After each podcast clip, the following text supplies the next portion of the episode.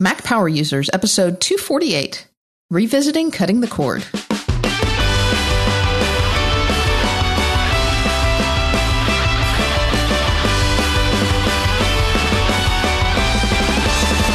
Welcome back to another episode of the Mac Power Users Podcast. I'm Katie Floyd alongside with David Sparks. Hey, David. Hello, Katie Floyd. How are you today? I'm doing great. And uh, we've got a very special friend with us. Uh, back to Mac Power Users. Uh, welcome, Bradley Chambers. Hey, guys. How are, how are y'all tonight? We're, we're doing good. So uh, you are also a cord cutter, and I I think uh, it's been gosh almost 200 episodes since we last discussed cord cutting, and uh, thought we'd we'd bring some friends back to to revisit this episode.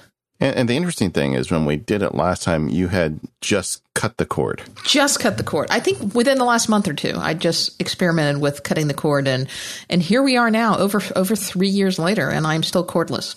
Okay, so, so, I know at one point you were talking like you may have to go back to cable. I, I, I f- briefly flirted back with cable. I went back for a month or two and then cut it again. Said nope, done with this. Wow, just yep. a month. Get this out of my house. Yeah, it was pretty. It, it it took the cable company that long to irritate me. Probably took that long to make the appointment too. That's true. That's true.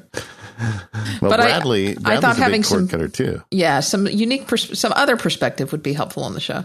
Well, yeah. if there's something that has you know, one topic that has changed from like kind of your maybe we'll call it season one of Mac Power users. Uh, cord cutting has changed so dramatically, and really even the past six months. And so it's yeah, it's definitely worth looking at again. And it's not necessarily for everyone, but it's something I think a lot of people.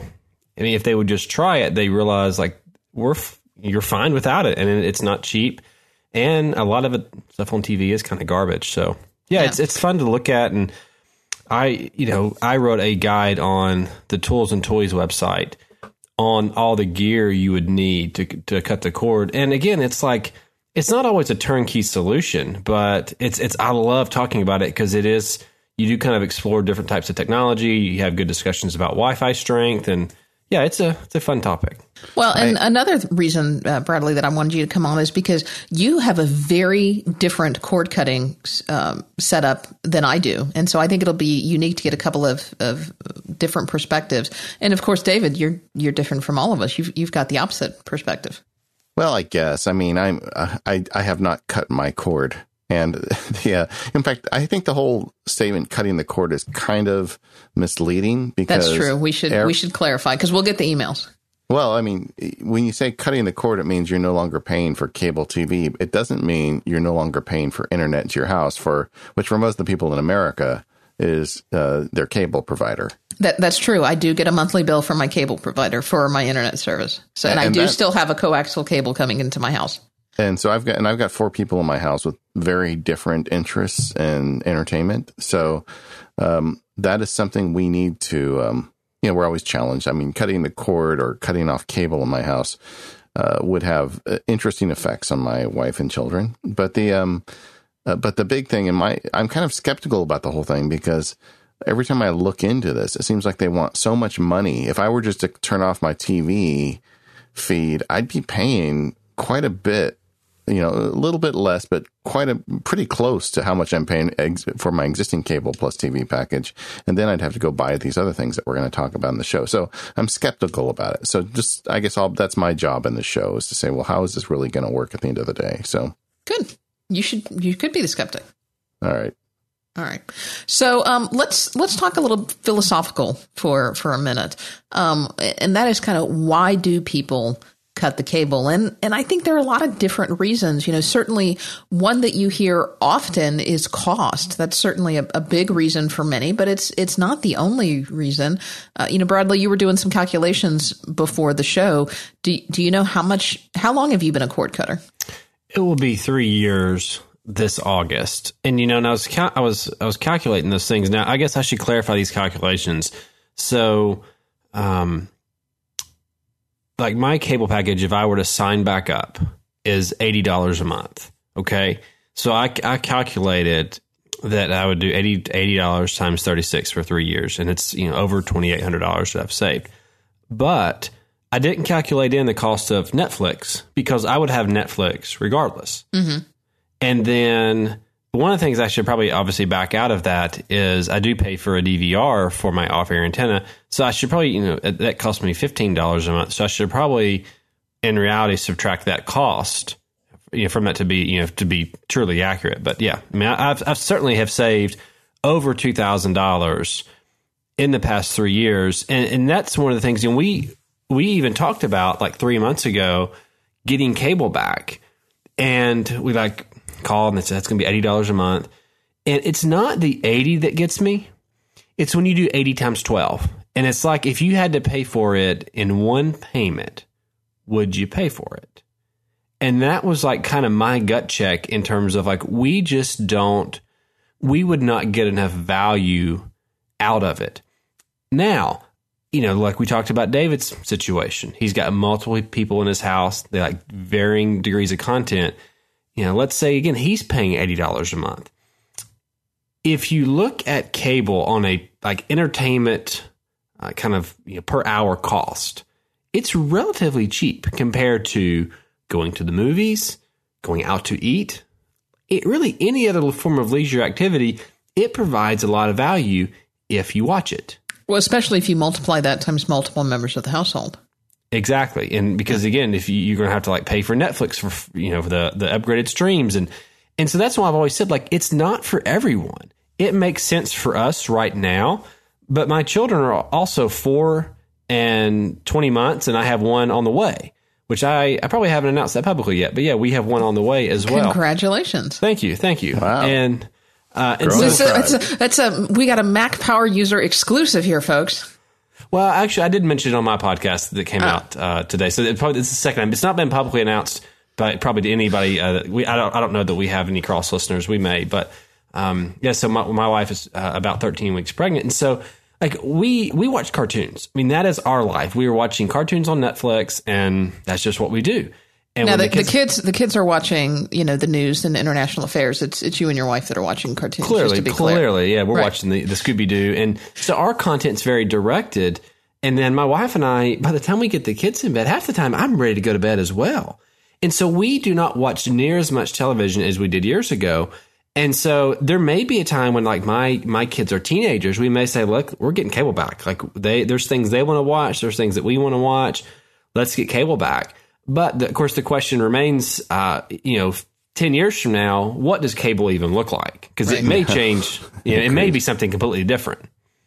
It's, it's, you know, it's interesting. My kids are big fans of watching YouTube and Netflix, which would tend me to you know, lead me to think that we could be cord cutters. But there's a lot of shows they like that are on network TV that I think would, you know, they would really miss. So, and for me, I think a lot of this for people is the money. I mean, why else would you go through all this hassle? Because what we're going to describe in the show is kind of a hassle. You know, you got to go get an antenna, you got to do this and that. Why not just pay them to to bring the TV into your house? Yeah. But but the, uh, the the problem is the thing just keeps creeping up every month. I can tell you, my cable isn't eighty dollars a month. It's quite a well, bit more. Well, and, content prices are a it's a very tough game. I, before I worked, I work in education now, but and I have for the past six years. But I used to work for a small telecommunications company in a, a city called Ringgold, Georgia, and they had an there's actually this the second IP based TV product in, in the nation. And what that is is they were actually pumping video content over a DSL connection. It was you know what you know as traditional TV, but it was instead of coax, it was coming over DSL or fiber. So it was pretty innovative. But I sat in on some of those um, meetings where they talked about the content prices. And again, I'm, I'm certain if you're a Comcast or you're a charter, it's a little bit more negotiation. But we were told what we were paying for ESPN. They would say you're going to pay $5 per month per subscriber for ESPN, and then you're going to pay this, this, and this for these other channels, and you have to take those. And so, you know, it's it's frustrating to like kind of you know get on to Comcast or get on to AT and T about the content pricing, but it's a, I mean they're getting their prices raised every year by the content providers. I mean, so what else can they do? And so if, if there's anybody to be mad at in a way, it's the folks like ESPN because they're the ones that are driving the prices up every year. And they're getting it. That's the, that's the trick. What are you going to do? I mean, every yeah. cable company has to have ESPN. You'd never have anyone sign up if you didn't have ESPN. So they've got everyone over a barrel. And then from an advertising perspective, live sports is still the most lucrative. Yeah. Uh, because that's when people will not well, actually, some people do uh, pause and forward those, but a lot of people don't. Um, well, well we got a lot to cover here. Yeah. Speaking a little bit about, you know, the cost factor, I, I, will warn you, you know, one of the things to know about the cost factor is that your costs may go up a little bit if you unbundle. You know, the cable companies want to sell you the bundle deal where you get the triple play or the double play or whatever with your phone and your internet and your, your cable service. And one of the things that I noticed is that the, the price that I paid for my cable internet service went up when I got rid of my phone and my cable TV service.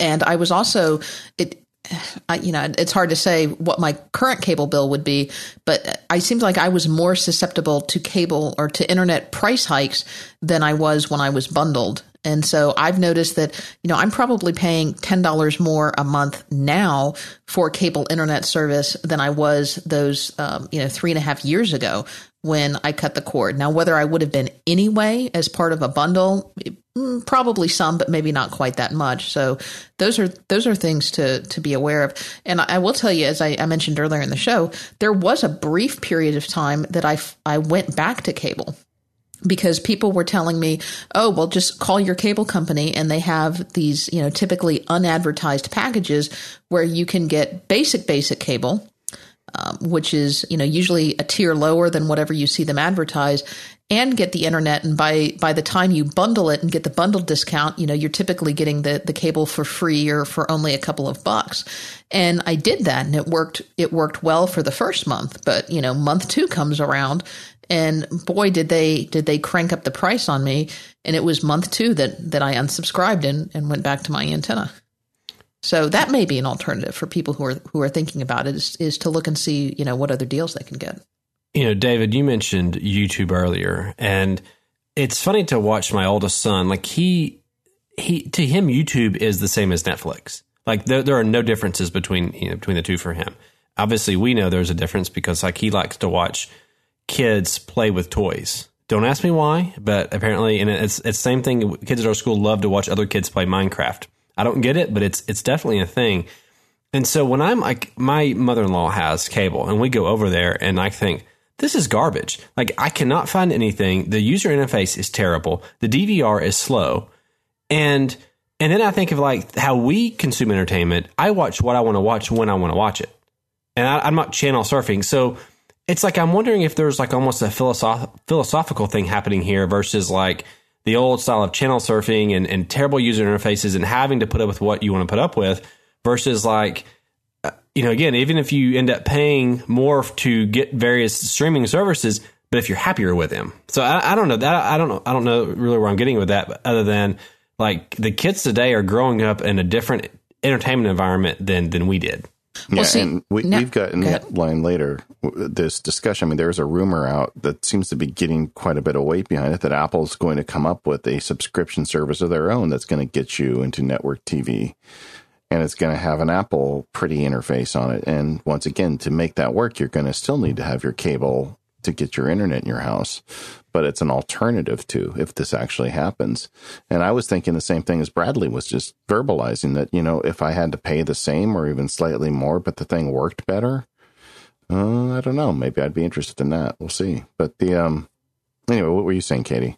Well, what you guys were getting to earlier is is really kind of the value argument of of where are the eyeballs. You know, you were talking about your kids watching Netflix and and YouTube versus actually watching what's on TV. I think that's another reason that a lot of people decide to cut the cable is that they're they when you do just a cost benefit analysis, you know, look at what you're paying. Are you actually watching the channels that they're feeding through, you know, the coax to you?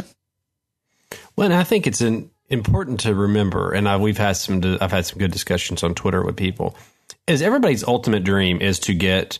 They think if they just don't have the cable company, it's all coming over the internet. They're going to pay like eight dollars a month and get everything. Well, You're or not, or a la carte that I can right. pick and choose. That I can I can get CNN but not ESPN. That I can get HGTV but not have to buy USA. Or you know, I'm, and I'm making these up obviously, but that I can pick and choose only the ones I want and not have to get the other ones or pay for the other ones you know the the key thing about you have to understand about cable TV is it's socialism that actually works.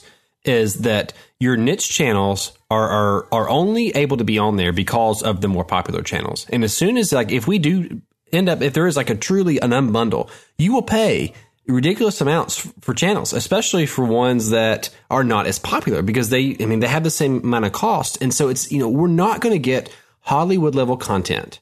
All the channels we want, $10 a month. Like it's just not happening. And so, yeah, and, and, and I think that was like the dream people had for years. Like just send it over the internet. It's free. Well, somebody's got to get paid. And, and, and so I, I just don't think that you're going to like, you know, have a $10 add on and put it on the internet and it's going to be free. And someone made the point they're saying, well, it works for Netflix. And someone made the point to me that you have to look at Netflix like you do a channel. Netflix, you pay $8 a month for that channel. There's a lot of garbage on it. There's also some good stuff. And we choose to pay $8 a month for that channel. And I thought that was the best description of Netflix I've ever heard because it's exactly true. It's just like Hulu, it's a channel. Well, and I don't want to get too political, but it seems to me that you know, the cable companies, they have basically localized monopolies for good reasons. I mean, it'd be very difficult if they all had to build out networks in every community. But they also are not that regulated. And I think the, the problem that so many of us have that see these bills, you know, creeping to $200 every month is that there's no competition for these guys. And it, we, there's at least a perception that I have, and I'm sure a lot of other customers do, that you know, these guys are doing just fine and they really aren't seeking to be more price competitive or find ways to better serve the community. Instead, they say they're going to be there between one o'clock and six o'clock and then they may come. And then when they leave, it may work or it may not work. And it's just, it's just a terrible experience. And I think that's a whole nother reason why people are tempted to try and cut the cord. You know, that's that's true. I have not had any complaints about the level of service I've received from my cable guy since I cut the cord because I've become the cable guy. So, but you still need the cable guy to get the internet in your house. You still need the pipe connected. That's and true. That's, that's, true. Although, me, although knock on wood, that's that's that's stayed pretty stable since then. I mean, maybe someday in the future that won't be the case anymore. Maybe you know, wireless technologies will get to a point where we all grab it off the satellite, or something else is installed, or you know, who knows. But it seems to me that when that happens, then things can truly get upset. But right now, uh, if, if, the whole world were to cut the cable, cut the, the cable television, I would I would imagine that cable companies would find a way to raise prices for that pipe, that internet pipe. Yeah. And look look how much power they put behind net neutrality. You know, I mean, it's these guys are are serious players. But anyway, um, like I said, I think I'm going into a tangent here. Let's talk well, about how do we cut the cord. Yeah, and and before you get into too much trouble for going off on your tangent, before we oh, go there, I'm already in trouble. Yeah, you're you're in trouble. Please send your emails directly to David. I don't. Yeah, uh, why don't I take a quick break and tell us about our our first sponsor, and that's actually a new sponsor to Mac Power users. Uh, so we do want to welcome Warby Parker on as a sponsor. Uh, I'm a big fan of Warby Parker, so I'm so thrilled to have them on Mac Power users. I'm a user of Warby Parker, and they are a new concept in eyewear. Uh, Warby Parker offers contemporary glasses that are extremely affordable and fashion forward.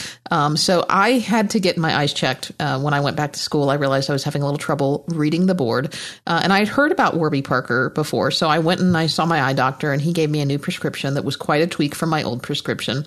And so I decided that uh, I definitely needed some new eyeglasses to go on with that. So I went to Warby Parker, uh, and it was a great experience. I was able to uh, pick out up to five pairs of glasses that I could try for my home try-on program. And let me tell you, my coworkers and my family got the biggest kick out of the home try-on program. I think they were more excited than I was because I picked out my five pairs of glasses.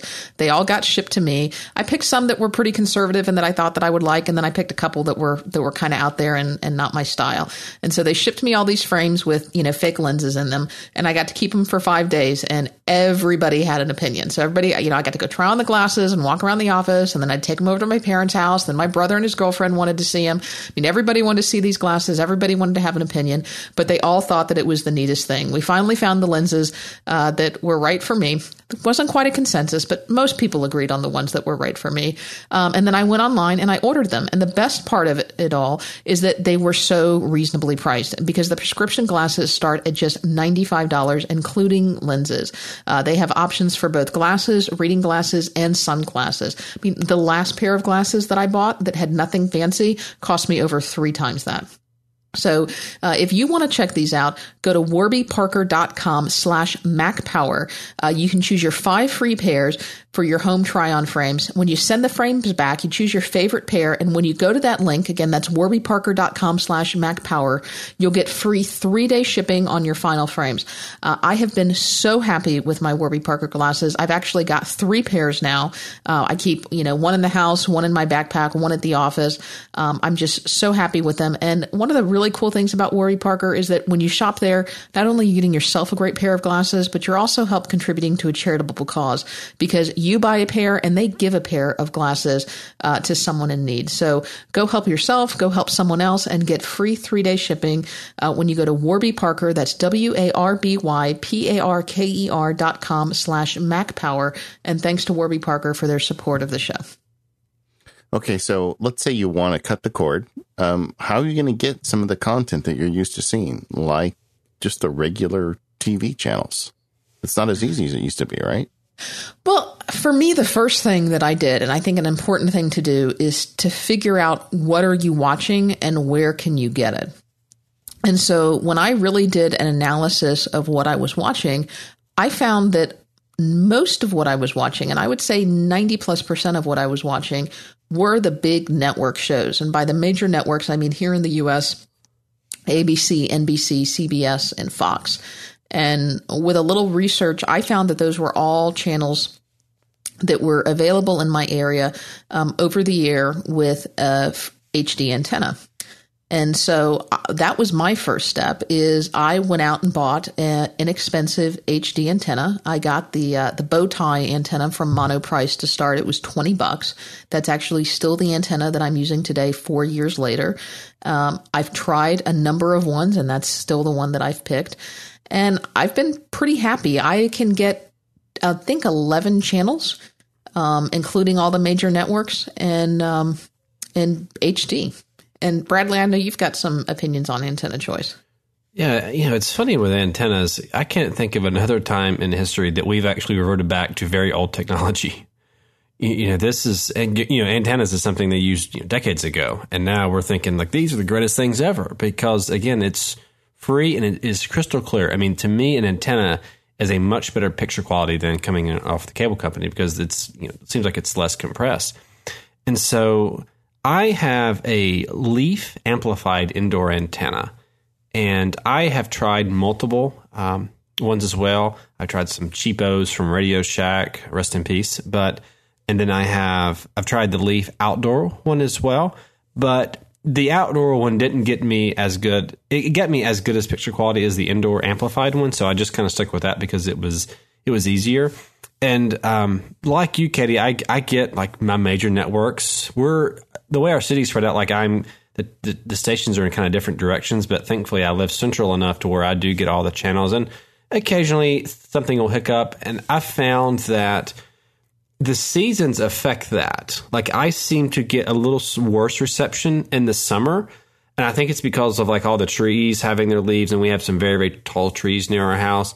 And then certainly if like there's a bad storm that can also make it hiccup as well. But yeah, it's just with antennas. Like I would recommend people buy a couple and see which one works the best. You know, buy them from a place you can easily return them.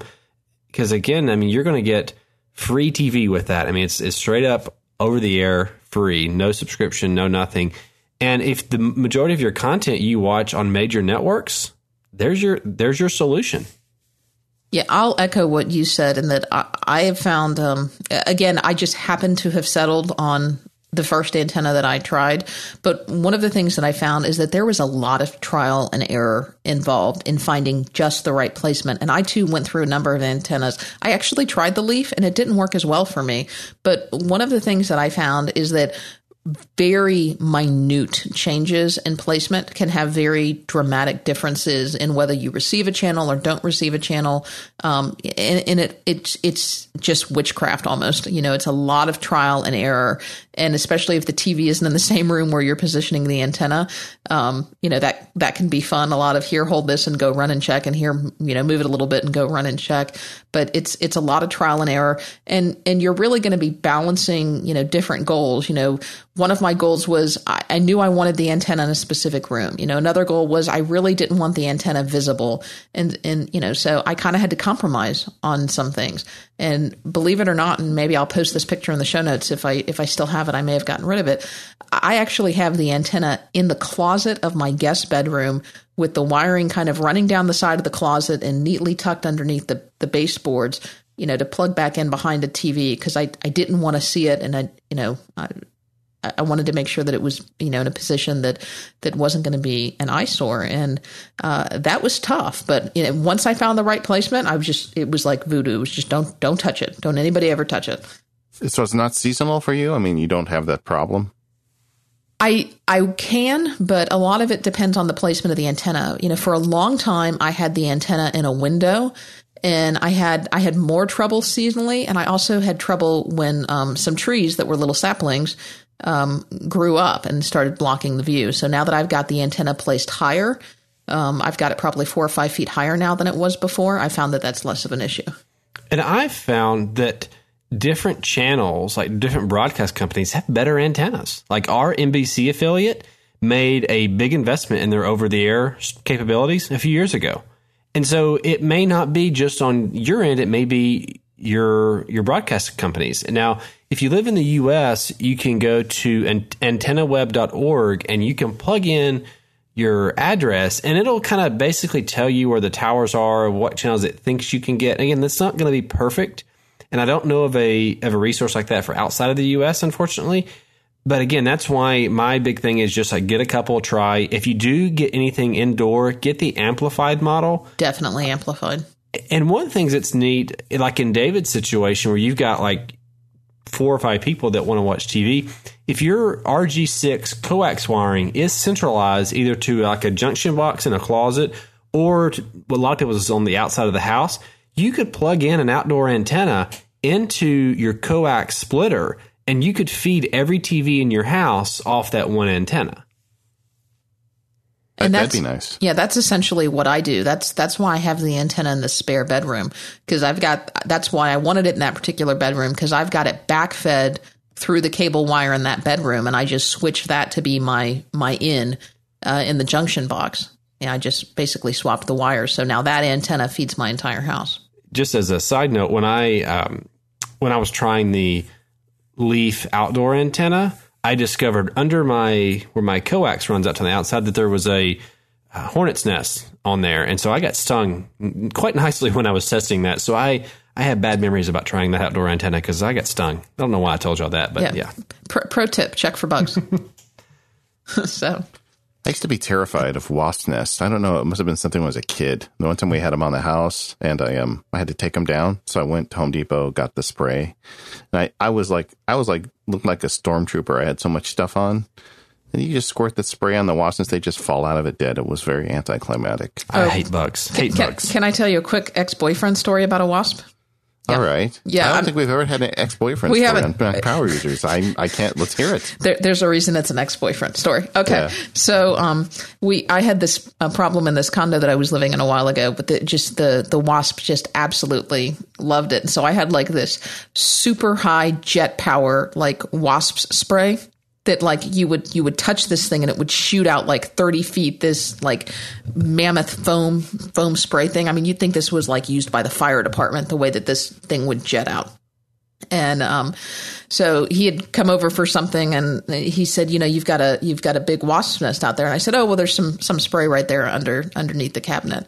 And um, he went over and he starts shaking it up and he lets it off inside the house and like there's this foam wasp spray everywhere. It was yeah, didn't last long after that. Sorry. Yeah, the, then Katie knew. Get out the batleth. be like, oh, clearly I have to take care of everything myself, and clearly, yeah. Well, it right. makes you feel good for the cable guys because they're the ones having to do that at everybody's house and deal with the bugs and pulling cable. And no, thank you. Yeah. Yeah. Oh, and dinner had been cooked. It was like all over the dinner. It was it was not good. Anyway, sorry. Moving on. I can just imagine the look on Katie Floyd's face. I had, I had, just cooked dinner. It was on the table. It was all. I'm like, I'm not, we're not eating that now. If, if I was that guy, I just would have very carefully set the the spray down and just turned around and walked out. yeah. So anyway, moving on. So, and antennas. Any um, any other tips or, or thoughts for antennas? Now that we've completely gone derailed, we'll edit all that out, right? Well, Of course, I think like always. I think for me with antennas is don't expect it to be perfect. I used to get very frustrated, like if it was flaky some nights, but then just realize like it's an antenna. It's not going to be perfect. If you want it perfect, you're going to have to get cable TV. And Yeah, so let, th- let me inter- interject here. That's that's a question for me. It's like, is this like the old days where like channel two and four looked great and channel thirteen? Actually, it was just the opposite. It used to be that the higher the channel seemed like the better it worked. But the um, is it can be like that where you're going to have channels that just don't look very good anymore? they all look great. I mean, so it's not going to be like where some are. I mean, they're all high def, and so with digital, it's kind of like either you get it or you don't. But Right. it can like hiccup, and maybe the sound drops out, or if it gets kind of jittery for a second. Again, it's not going to be perfect. Like, and it's going to depend on your location, and it's going to depend on location, your antenna, the weather, your surroundings, your broadcast company. Like, it's going to depend on a lot of things, and that's why like it's probably something just to experiment with, even before you cut off cable. Because if getting those channels for free is a key part of your cut the cable strategy, just try it beforehand before you go through all the hassle. Yeah, and like you said, it's a it's a digital signal, so it's really you either get it or you don't. But what you will tend to get is some of this pixelation where it'll freeze and stutter, and and then it will come back. And so I I completely agree. In fact, I tried the antenna um, for a full month before I cut the cable, and I and I ran the two systems in parallel because I didn't want to go through cutting the cable uh, and then having to to pay to reinstate it and all of that. So I I went with a dual system for a month before I I decided okay this is good enough I can do this. Okay, so we're going to get a new antenna, and that's going to get us the basic uh, over the air stations. Yeah, and and that may be good enough, you know. And then obviously you can you can then start supplementing, but it's it's once you get beyond that, that's that's when you start adding money because remember if you said that one of these goals was to to save money, all right, you've you've you've bought your antenna, you've probably spent a 100 bucks or less on that. Now you're saving your money, but from where we go beyond, now you're spending all that money again. Yeah, So- and and you're still also spending money on internet, but you know this may be a, an American, a U.S. centric thing because I know some of our international listeners don't have to pay their same people for their internet service, so they're going to pay that no matter what. Right, and you're probably paying something for internet regardless. You're not just going to get your internet for free. Yeah. Okay, so let's talk about spending money now. Okay, that's what do you that's the do next? part. I mean, you you've got the basic channels. Um, what do you guys start adding on to the top of that? I think for me, and I think for a lot of people, Netflix is going to be your staple, especially for people with young children. It's got a wealth of uh, cartoons and things like that. And so it's really a good value at $8 a month if you watch it. Now, I'll say there have been times here recently that like I realized that I've watched nothing on Netflix for months. You know, of course, I obviously watched you know the news House of Cards. I I will say that I've watched like every episode of Friends since it's been on there. I love that show when it was on, so I've rewatched all of that. But Netflix, I think, for people with kids is going to be a staple. But if you don't, if you don't necessarily have anything on Netflix that you want to watch, I wouldn't necessarily make it the default. It can be something that you can sign up for when House of Cards comes out, cancel it until the new season of Arrested Development comes out, then cancel it again. Yeah, I I am not a regular Netflix subscriber. I I bought Netflix when I cut the cable because I kind of assumed, oh, this is the thing that you do. Now I've cut the cable. Now I'm going to save all this money, so I need to find some content source. I I need to watch Netflix. And I realized fairly quickly that there were, like you said, many months where I didn't watch Netflix. So now what I do is I subscribe to Netflix very seasonally. And I think Netflix has a problem with this and they realize that many of their subscribers are seasonal. So you may have noticed that they've started staggering the release dates of some of their exclusive content. So I'll subscribe to Netflix for a month or two when House of Cards is released and I'll watch House of Cards and then I'll turn it off. And, you know, especially if you subscribe through iTunes, they make that very easy. Although I, I think they do if you subscribe direct through Netflix as well. Um, and then I'll, I'll resubscribe this summer when Orange is the New Black comes out. And then probably another month or two, I'll, I'll turn that back off. So out of the entire year, I may only be a Netflix subscriber, you know, two to four months out of the year. But I'll tell you what I what I do stay subscribed to um, is I'm an Amazon Prime subscriber, and I found that although the Amazon Prime catalog is not as comprehensive as the Netflix catalog, it is pretty darn good. And if I'm home on a Saturday night and I'm looking for something to watch, I can almost always find something on Amazon Prime, whether it's an old TV series that I want to go back and rewatch or whether it's a movie that I never caught when it was first released. I'm finding that with the exception of those, you know, special shows that are that are Netflix exclusives, Amazon Prime is almost as as good as Netflix for me, and you get a whole lot more. I mean, it's it's hundred dollars a year now. Although if you're a student, um, I think you can get it for fifty. And that may also work for teachers and educators as well. You'll have to check the, the terms of that deal. But in addition to the, the streaming catalog on Prime, um, you know, which if you take eight bucks a month times 12 months, I mean, that in itself is almost worth it. But you get so much other content. You get the, the Prime shipping, you get the music, you get the photos. In fact, Dave and I have kicked around the idea of, of, of doing a show, at least fully or, or partially, on all the benefits of Amazon Prime. Yeah, I would agree with that because it's an add-on. You're going to have, I mean, I'm going to have Amazon Prime regardless whether they have the TV stuff because I want the free shipping. And so, yeah, I, I think Amazon is an easy add-on. Of course, you do have to question how long can they offer all that for $100 a year because I know they are losing money. There's no way they're making money on any of that. Well, the, the way they make it up is Amazon has now become my default place to buy things. So yeah, I mean, uh, yeah, of course, I guess if you figure though how much you're getting versus like what are their shipping costs on you. Now, obviously, they, they must have the math worked out, but it just feels like it's one of those things where it's almost like too good of a deal to be true. Yeah, that's that's true.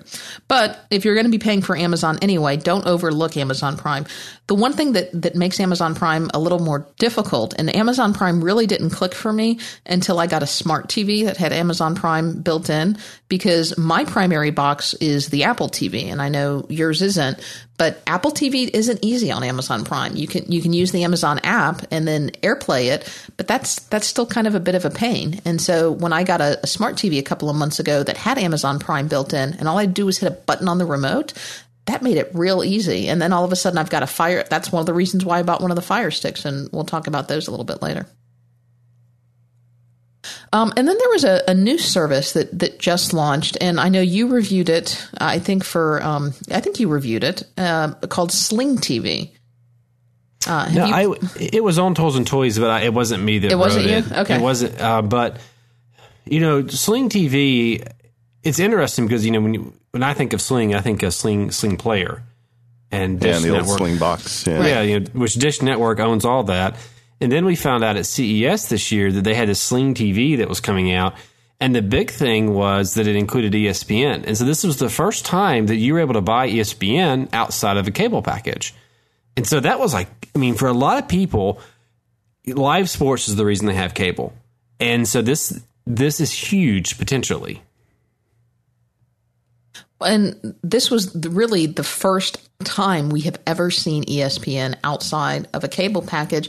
And then, you know, it's it's 20 bucks a month, which is, you know, especially for something that you can turn on and turn off because there's no contract provision.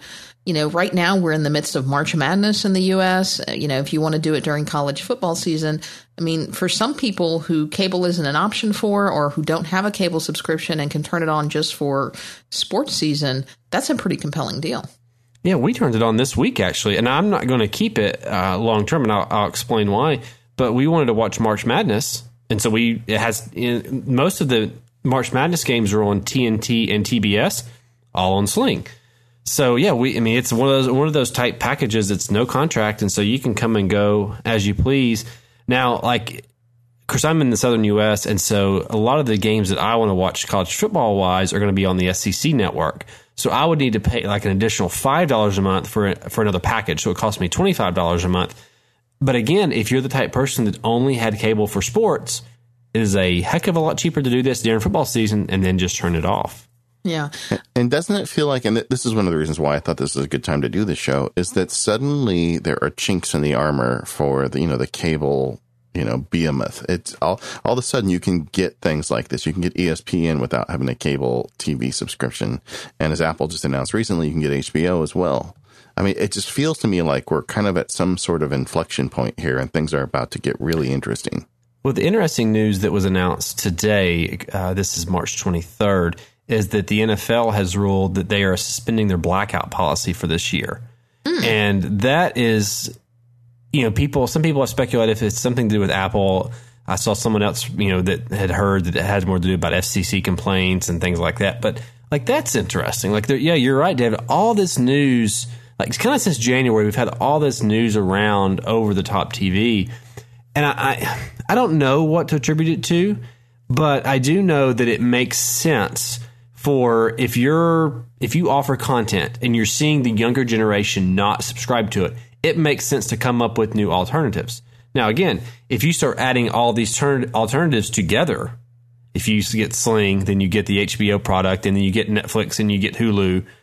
At that point, you might as well get cable. Yeah. But at least there are options to play with here. Um, some some things about Sling that are ne- big negatives for me. Probably the biggest thing is no DVR.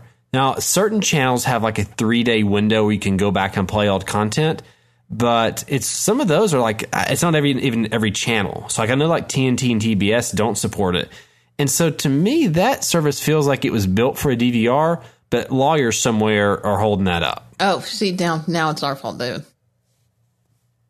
Oh, oh yeah, probably shouldn't have used that generic of term, but yeah, you know, somebody, some sort of legal thing somewhere uh, but but again, like the fact that something like Sling exists should give us a little hope for the future that we'll be in control of more of where our content money is spent.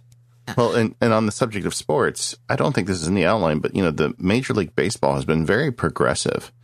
And for years now, for about a hundred bucks a season, you could get all of the games on your Apple TV or other device. I'm sure they're they're selling to other devices as well. Although they did have the blackout rules in effect, so if you want to watch your local team, you got to go to your network television.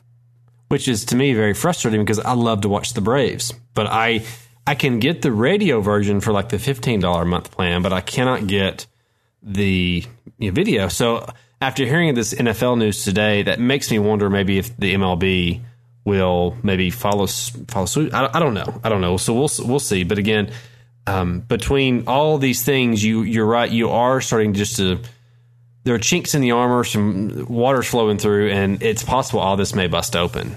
Yeah, I, I tested out the Sling service, and I've got a review in Don McAllister's uh, Screencast Online Monthly magazine this month, and so it'll it'll post on my website next month. But it, I the service ultimately wasn't for me. I, I found that it was a little rough around the edges, but I, I really like the possibilities that this opens up, the you know the where this can go and, and what this represents because it's the start of something, and I, I would love to see where other people go with this and, and even where it matures. So I think it's the start of bigger things.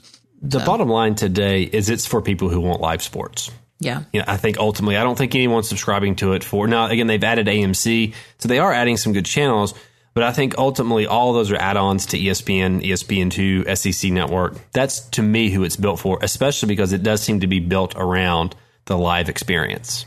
Yeah. Well, we'll talk about some more streaming services in a few minutes. But uh, David, you want to take a quick break and talk to us about our next sponsor? I would like to, Katie Floyd, and particularly I'd like to talk about our sponsor, Fujitsu. And as I've talked about on the show recently, I have uh, gone out on my own, started my own business, my own private law firm. And my Fujitsu has been my best friend for the last month because it's sitting next to my desk. And as I get this thing off the ground, I've got pleadings and contracts and even books that I've collected over the years. And I want to get all of them into my system now. And I've got my Fujitsu IX500 sitting next to me, uh, quietly doing the work for me. And th- I think that would be the one I would pick. If you want to get a new scanner, this is the one you want. It's the IX500. It's full duplex, and that means that it scans both the front and the back of the document as it goes through. It's scanning both sides. You don't have to flip it over and do it again. It just happens. And then it's got this great 50 sheet feeder that you put in. And uh, be honest with you, I think I've probably gone over 50 sheets with some of the stuff I've been doing lately, but it's just quietly competent. You put the stack in there. There's one button on the device. That's all it is. One button. You push the blue button and it just starts ripping through your documents. And it's got a nice feeder. It collects them on the other side so they don't get, you know, sent all over the room flying. And uh, it just does a really good job. It's USB 3.0, so it's very fast. In fact, it does 25 pages per minute. Uh, if you've got an iOS device, you can scan directly to your mobile devices because it's got the ability to do that. You can quick uh, bypass the computer entirely and just save it that way, and it'll save as PDF or JPEG. It's also got this great advanced paper feeding system, and what it does is it it pings the papers as it's going around, and it's able to detect what they call a uh, multiple feed. So if you've got two pages that go through at once, it'll immediately stop and say, Hey, Dave, or Hey, whoever you are that own the Fujitsu ScanSnap, you've got two pages going through at once. You can stop the process and you can fix that. You can reset it in the feeder and you can tell it to continue where it left off. So you don't even have to start all over. It minimizes jams and it ensures that you always get a full scan of everything you're putting through there. Uh, there's a whole lot more. They've spent a lot of time working on the software. It's got great software. It does OCR automatically as the documents come in. And I hear from listeners all the time saying, well, what's your OCR engine? My OCR engine, by and large, is the Fujitsu ScanSnap software because everything I put in there and scan. And with a modern Mac, it will OCR very quickly. You'll be able to do optical character recognition on everything you scan. It works with the PC and the Mac. It looks great. Uh, like I said, that software can connect to Evernote or whatever other services you want to use, and you're good to go. So head over to Fujitsu and check it out. They've got a website for us. It's called easy.com slash SSMPU. You get that? That's uh, ScanSnap Mac Power User. So easy.com slash SSMPU. They've got some, some links there. You can see some of the other products they have. But boy, if you need a workhorse, get yourself an iX500 and you will not regret it. Thanks Fujitsu for sponsoring the show.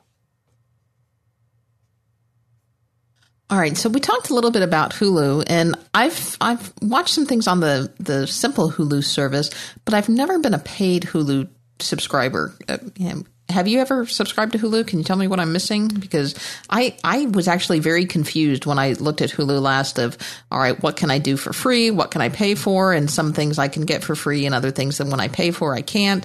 It it was very confusing. Has it gotten any better? Well, I think if you're looking at it on the desktop, it is confusing. So let's just assume that their website doesn't exist and you're trying to use it on the TV. So you have a Apple TV or a Roku or an Amazon Fire, and you are subscribing into the Hulu Plus. It is okay. It is fairly decent picture quality. The ads are terrible, in my opinion, because they're repetitive. The like same ones over and over again. Is. Yeah, and they're non-skippable. And I'm not trying to like get away from you know skipping ads because I know that's how content is free. But when they're like they'll be like three minutes long, it feels like, and they're repetitive. And so we had it before we got the antenna, and I just was just happier with the antenna. And again, things would like come and go on, on Hulu more than you realize. And then like there were a few shows that even though I was on Hulu Plus, you could only watch them on this computer, which to me makes zero sense. So like Hulu's fine. Like if you don't want to deal with the an- antenna, you can check and see if your favorite shows are available. But to me, one of the biggest drawbacks of Hulu versus the antenna is you don't get any local news. And I actually still like my local news. I watch it in, in the mornings a lot. Okay, I, so I think our local and I news think we is kind hysterical. of yeah, I didn't say anything. so, um, so, but we didn't really explain. So Hulu really is an alternative to an antenna, correct? Because you do get the local, the main stations with a Hulu subscription. Yeah, that's true. They have a lot of content from the major networks. Again, not everything. And so yeah. it's kind of a decent complement to Netflix, where like Hulu might have the current season and then Netflix might have the archive of that. They've got some movies and they're fine. I mean, it's it's it's not great. It's not like you're getting things that are bestsellers on iTunes or Amazon for free on Hulu. Again, it's it's fine. It's seven ninety nine a month. I don't think it's like super well uh, available outside of the US, I don't think. But again, it's worth trying because they always give you free trials and they have apps everywhere. They have apps for iOS, Android, pretty much every streaming device. Again, I don't think, I think it's kind of like a Netflix where some folks may have it, but I don't think you have to have that if you're a cord cutter. And if you have an antenna, you especially don't need it.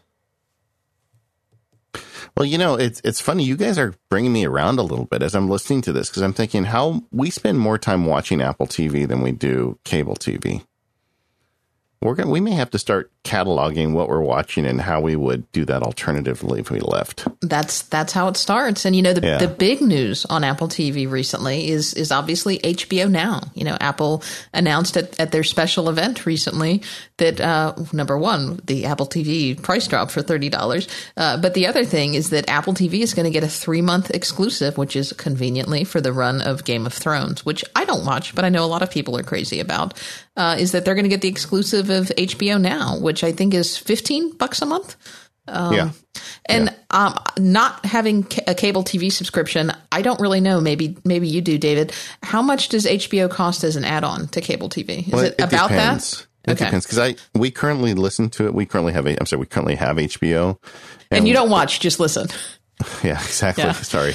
But so the um we had it for a while and we didn't have it for a while and and I do like a lot of their original series programming. And the, the last time I talked to them about it, they gave it to me. I think I'm paying like seven fifty a month for like six months, and then I'm sure it will jump up to something around fifteen dollars at that point.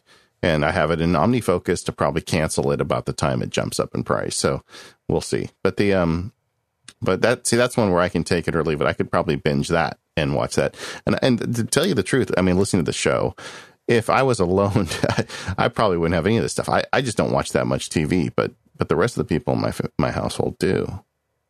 Well, I think you kind of hit the nail on the head there for, and, and that's kind of the rationale that we've gone through is we don't watch as much TV as maybe we did even 10 years ago because I mean, we're, I have my Kindle, I have all these books. I love audiobooks. I'm listening to podcasts. I'm just doing other things. I'm, you know, exercising. I, I don't know. I'm just doing other things. I'm trying not to be as like sedentary, I guess. And it, it someone made the comment to me, I don't know, gosh, 15 years ago. They said it's amazing how much more time you have when you don't watch TV.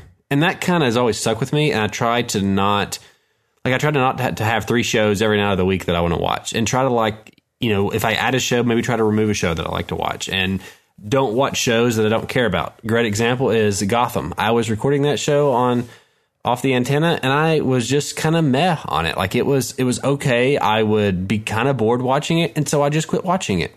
And just simple as that. Yeah, it's funny because that was my experience as MacSparky became a thing and my time became increasingly hard to find. And like I used to be a big football fan. I used to watch NFL football. I was in a fantasy league and I don't know, about five, six years ago, I just said, you know what? I'm not going to do that anymore. And I took a year off and I didn't miss it at all.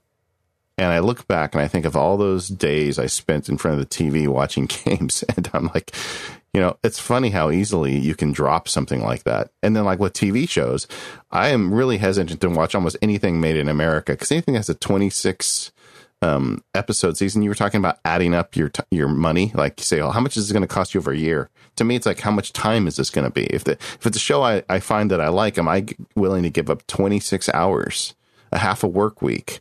to this over this course of the season it's got to be really good i i find that i watch like the netflix the british shows like you know a lot more because they're usually like 10 episode seasons and then you're done yeah, the, we we just got finished watching the fall season two. That was a that was a British show. And season one is on Netflix, and you know I try to limit the shows that I watch that my wife doesn't watch because not that watching TV together is like interacting with each other. We can laugh about the show and talk about it. And so, I, like I said, I try to focus on the ones that we both like. And then she stays at home. So if there's a show that she likes to watch, she can watch it during the day while she's playing with the kids or something else. So, other sources of content that we haven't quite covered yet, um, iTunes is still a big one. You know, there there are two, maybe three shows that I will download and have season passes to on iTunes just because I can't get them anywhere else. You know, in fact, one of them was an HBO show. I, I really liked HBO's The Newsroom. Um, although I understand that that season three was the last season and that that's ending. So I just downloaded um, season two and season three of the newsroom because I was able to download a season of that. I think for like twenty bucks a season, and boom, I was done instead of having to pay fifteen bucks a month for for HBO. Well, and you quote unquote own them, and they are they do have DRM in them, but you can at least watch them over and over again. And I think that's a great point. Like if you say, "Hey, I'm I just mainly have," I would I would cancel cable if it wasn't for The Walking Dead. You'd be better off just to buy The Walking Dead you know, per episode from iTunes. Yeah. Now I think you have to be careful about that. And it goes back to what David said about, you know, taking note of what you watch. And that was one of the reasons why this worked for me because when I when I made my list, there were only two shows that I couldn't get free over the air. And I said, "All right, well, you know, that's I think I think the shows were 20 bucks each. So that's that's free plus 40 bucks. Yep, you know, 40 bucks is one month worth of cable that's that's worth it. I'm going to buy these two season passes, and believe it or not, I actually buy them in regular definition. I don't buy them in HD because I can't tell that much of a difference. Um, maybe maybe that's because I hadn't got my Warby Parkers yet, but um, so it's it's not that big of a concern. But if you find yourself buying, you know, five, six, seven, eight shows season passes to shows, you know, now now you may start be getting close to the to the cable TV bill. So um, the other thing is, I, I tend to rent movies on on iTunes. I'll occasionally pick up stuff from from the Redbox, but I rented something from iTunes and and also from Amazon as well this weekend. And at, at first, I was a, a little miffed. You know, gosh, it was it was four ninety nine or or three ninety nine if you got the SD version. But does anybody remember having to go to Blockbuster on a on a Friday night to go rent a movie and what that process was like. Yeah, and, I know, isn't it? And and I was trying to think. I actually asked somebody in my office. I said, "How much did it cost to rent a video at Blockbuster Video?" And they were like, "What?" But but I think it was like four or five bucks, and then you got dinged if you didn't rewind it. It was like another fifty cents or. Then the late fees. I just remember like trying to make up new identities somehow, like go by your middle name or new phone number, so you wouldn't have to pay the late fees on the other account. Right. Uh, now exactly. the truth comes out. Bradley. Well, Chambers. you know what's funny about movies for us, and I'm so thankful my wife is this way. We just don't like movies, and, and I, I, don't know if it's because I and I used to love them, and I don't know if it's because like they're terrible now, or maybe I don't know, maybe my tastes have changed. But I would much rather watch a hour and a half episode of Sherlock versus a hour and a half movie that I don't know that I don't even like because I feel like a lot of movies are just predictable. Where with TV shows, it's like you don't know what's happening because it's not going to end after the hour and a half or the hour. And I don't, maybe that's just me, but I, I find myself I am much a much I'm much faster to watch um, TV shows and binge binge them than I am to watch a two hour movie or a few two hour movies. Okay, let the record reflect that Sherlock has been called out, and um, it's been what three years I've been trying to get Katie Floyd to watch Sherlock. Well, and it only has like three episodes a se- season, but they're hour so, and a half long. It's it's it's a such it's such a fantastic show. It, it, re- it really is. So, Katie, you know the question. I got stuck on episode two. The the middle ones are not as good. Okay, episode uh, two of what season? Like season two, I think. Okay.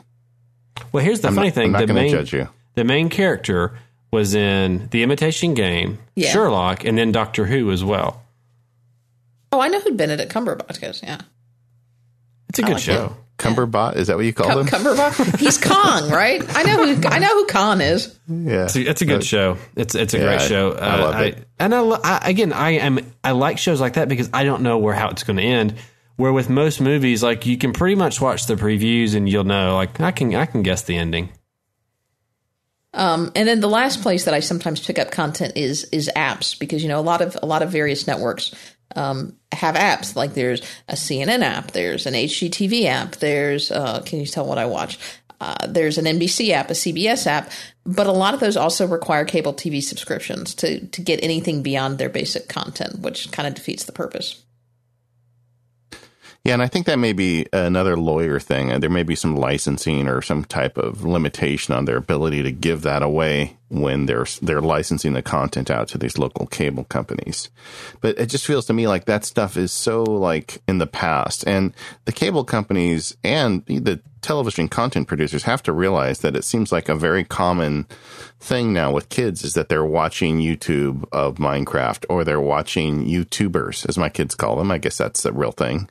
People, you know, just kids or people who make up their own kind of thing they do on YouTube that's getting a lot more eyeballs from kids these days than their shows, than the, the traditional network shows. So I think these guys are realizing they're going to have to do something to make it easier to get that content outside the traditional model. Yeah. I don't get the esports thing where like watching people play games. I don't get that, but I also recognize that it's a thing and that's something the It's a kids big like. thing. And and so like it's one of those things where you realize like you're kind of you're just kind of out of like what the hip people like, and but I, at least I can admit that it, it is a thing that's popular, and it's you know, and I, I wonder like when people first started to go watch other people play sports, I wonder if it was the same thing because I watch I see kids like watching Minecraft videos, and I think why don't you just play Minecraft? Like you could play that yourself. And then I wonder if like people when they first went to baseball games, they said, "Well, look, you can just go play baseball yourself." But there's something about watching that's also fun. So yeah, the, that you're right. The kids are just doing different things, and they view YouTube very differently than we do. Yeah, and so that's happening, and and meanwhile, you've got this old model that's that's got all these moving parts that is quite difficult, and us consumers really don't feel like we've been taken very good care of anyway. So there's not a whole lot of loyalty there, and now all of a sudden things are happening. So let's talk about that part of it. Um, maybe we, well, maybe we should do an ad read first, but the there's a whole bunch of new devices. There's all these little boxes I can connect to my TV now and I'm not sure which one to pick. And you know, I'm of course as Mac Power users, I've got my Apple TV, but I know I'm I know there's other things out there. I'd like to hear from you guys on that. Well, we will tell you all about that. But first, I want to tell you a little bit about SaneBox. And SaneBox is probably the best tool that I have implemented in my workflow, hands down, in the past year. And you know what? A lot of Mac Power users, listeners, think so because SaneBox tells us that over 60% of Mac Power users, listeners who have tried SaneBox have ended up subscribing. So you may want to try it because chances are you're going to love it too. So SaneBox is simply great email filtering and it happens all automatically. You sign up for a SaneBox account and if you go to sanebox.com slash MPU, you can sign up for free and get a two week free trial. And the first thing that SaneBox is going to do is they're just going to plug into your email service and they're going to give you one more little box and it's called the Sane Later folder. And what that Sane Later folder is going to do is it's going to keep your inbox clean and filled only with what actually matters and everything else is going to go to the Sane Later folder, meaning you can focus your attention on your inbox and when you have time, check the Sane Later folder. And then once you get that down, you can start adding some additional uh, in, uh, folders to SaneBox. Like you can add the Sane Black Hole. So when people start sending you spam or junk mail, drag them into the same black hole and you'll never hear from them ever again. You can also add snooze folders, which are great for deferring things maybe to the next business day or maybe over a weekend. For example, I've got a snooze folder set up to defer things in my work account either to the next business day or until Monday. So if I got an email in my work account right now that came in and it wasn't an emergency that I had to deal with, I defer it until the tomorrow folder pops back in my email inbox tomorrow morning, and I can deal with it during work hours. Um, and there's also sane reminders, which means if I send David an email and I want to make sure that he follows up with me and doesn't ignore me, I can also CC or BCC, let's say two days at sanebox.com. Or if I want to be generous and give him a little more time, one week at sanebox.com. And if David hasn't gotten back to me, I'll get a reminder to follow up and I can pick any time frame that I want. So same And, and I'm pretty sure that Katie Floyd actually does that. all the time. All the time. so, uh, SaneBox can do more than that. It can take care of filtering your attachments. It can move them to Dropbox and other cloud service. It is absolutely amazing. You can create your own custom filters. I can't even begin to describe to you uh, how much time SaneBox has saved me and how uh, much it has upped my game in playing with email. The only way that you can fully appreciate this is to try it yourself. And you can do that by going to sanebox.com slash MPU to start your 14 day free trial. And when you decide to sign up, and you will decide to sign up, by using that URL, you'll save $10 off of any SaneBox plan.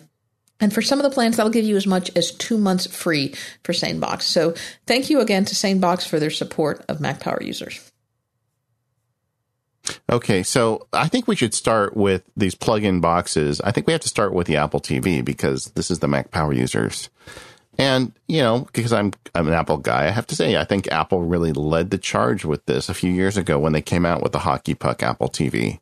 Um, but but where does it stand now in relation to the rest of the industry? honestly as an apple tv owner and as someone who you know relies on the apple tv and, and probably uses it as one of my main boxes i won't say my main box i've got to say the apple tv is in great need of an update uh, I, I think it, it was it is a great box it was an even better box before, but at this point, um, it's been leapfrogged. It's been leapfrogged by some of the Roku's. It's been leapfrogged by the Fire TV. Um, it's it's still the only gateway into the Apple ecosystem. It still has a lot of great features, but it is it is definitely in need for an, of an update. Yeah, I would agree with that. It's very underpowered, and you don't realize how underpowered it is until you use the Roku or the Amazon Fire and you see how fast content launches. Uh, yeah, I'm I'm in that ignorance is bliss phase because we spend a ton of time watching. I don't even have the most current Apple TV. I have the very first hockey puck one, which is 720p. Oh, you should uh, you should sell that. Those yeah, are worth, worth money. A, that's worth a lot of money. Uh, you really? can jailbreak. You can jailbreak the because they're much easier to jailbreak. So you can jailbreak them and then sell that for at least 175 on eBay. Oh, really? Hmm. Okay. And you can buy a, a, lot more of the cheaper Apple TVs and then save the money for when the, the refresh comes. Or maybe buy a Roku, depending on what you guys are about to tell me. But there the, you go. But you know, the, the thing about the Apple TV is we do have a lot of iTunes content, and and something when you mentioned iTunes earlier, and I know um, we get feedback on this quite often. People say, "Well, do you buy the stuff from iTunes or not because it's got DRM in it?" Um, I buy it because it it's so convenient. You know, there's a bunch of people in my house. We all have iPads or iPhones or Apple computers or something around. And it just seems really convenient when you buy, if there's content you're going to buy, it's nice that you can watch it anywhere and you don't have to fiddle with it. And well, because the, the age of my kids, my kids are old enough now that we don't buy that much stuff anymore. We rent movies because, you know, when they're little, they'll watch a movie over and over again. I mean, we watched uh, Whiplash the other night. It was a great movie, but I don't think I'd be watching it again. There's not a reason for me to pay for the purchase price. Well, and and again, who knows what kind of devices you'll be using in ten years? So let's say you have no Apple devices in ten years, it, and you had to rebuy a couple movies. It was no different than when you went from VHS to DVD or DVD to Blu-ray or from Blu-ray to digital. I mean, we've we've been rebuying media our entire lives. And there's really not that many I would be rebuying. Um, so anyway, uh, so I got off on a little tangent, but the nice thing about the Apple TV is that it does give us access to all that stuff, and and, and it's and, the only way to give you access to all of that stuff. If you're going to play in the Apple ecosystem, you have to have an Apple TV. And honestly, David, that's that's why it's my primary box of, of choice is because I've made the decision that I'm going to play in the Apple ecosystem too. The other thing that's weird is is the interface on the Apple TV seems like very dated to me. You know, iOS 7 has been around, iOS 8 is around. This really feels like, you know, iOS 4 to me. And and just the way the icons and it's so tedious to try and get rid of ones you don't want by the way, there's a trick there. You have to mark it. Was it parental? Um, well, they've they've fixed that now. You can oh, you can pre- you can press and hold is at the play button, and then you get the option to hide the icons. Okay. Well, either and, way, it's it's still goofy. And, and um, the new Apple TVs have an iOS 8 style interface. It's the newer ones have been redone to match the new icon styles. It's, yours was never got an update for that though. Okay, so but, there you go. But it's still the same from a functionality standpoint, it's still the same layout. It's still the same grid. It's still, you know, 30 icons on a page that you have to scroll through with dozens and dozens of services that you'll never use. Yeah, and that's bad. But the when you get into the individual apps, and I don't know if Apple has any say or any play with how this happens, but for instance, the HBO series, we we have HBO on our cable system. I much prefer watching HBO on the HBO is, it Go app? It's now it's HBO Go, and it'll be HBO Now, and I guess when the new thing rolls out. But I mean, the interface is so nice, and it's easy to scroll through, and it, it looks like someone at Apple like was involved with saying, "How are we going to lay this out in a way that makes sense for users to find what they want to see?" And that is a really nice experience. Now, I have not looked at the other services, so I don't know. Maybe Roku's just as nice for stuff like that. But uh, the Apple TV is nice, and and I think we'll we'll save to later in the discussion about the future of the Apple TV. But um, I use it all the time. And then uh, Bradley, you had a comment in the notes about AirPlay. Yeah, I, I obviously uh, since I work in schools that you know school that work, has a lot of Apple products, the functionality of AirPlay has really taken a nosedive in recent years, in my opinion. Um, I'll give you a great example. My mother in law has very very fast internet. She has 100 meg up and down. She has the newest Apple TV. She has the pre 11AC Airport Extreme. And then I had a video on my phone and tried to AirPlay it. Just didn't work. I had to like keep stopping and restarting it. It just it's not as functional as it used to be. Now, from what I've heard, the latest iOS uh, or uh, Apple TV update has dramatically fixed that, but it's not as just works as it used to, in my opinion. I, I found that it's pretty good for me, and I think a lot of that may have to do with your network. A lot of that may have to do, honestly, with your iOS device as well. My biggest Yeah. complaint, I would say, with the Apple TV is the remote. I mean, I would, I, I joke that they've probably sold two remotes for every one Apple TV they've sold because it's to me it is taking minimalism too far. Let me tell you, I have cleaned more crevices in my house looking for an Apple TV remote than I ever have for anything else. You know that t- that remote falls under the bed. It goes behind the nightstand. It's under the couch. I my my house is a cleaner place because of the Apple TV remote. Well, see, there you go. It's So helping out. bonus, bonus. Well, the, the thing about AirPlay though is it's possible with Apple TV. Is is there something like AirPlay with a Roku when you're holding your Apple phone? There is not like from you know the entire device, but like the Netflix app, there is a cast.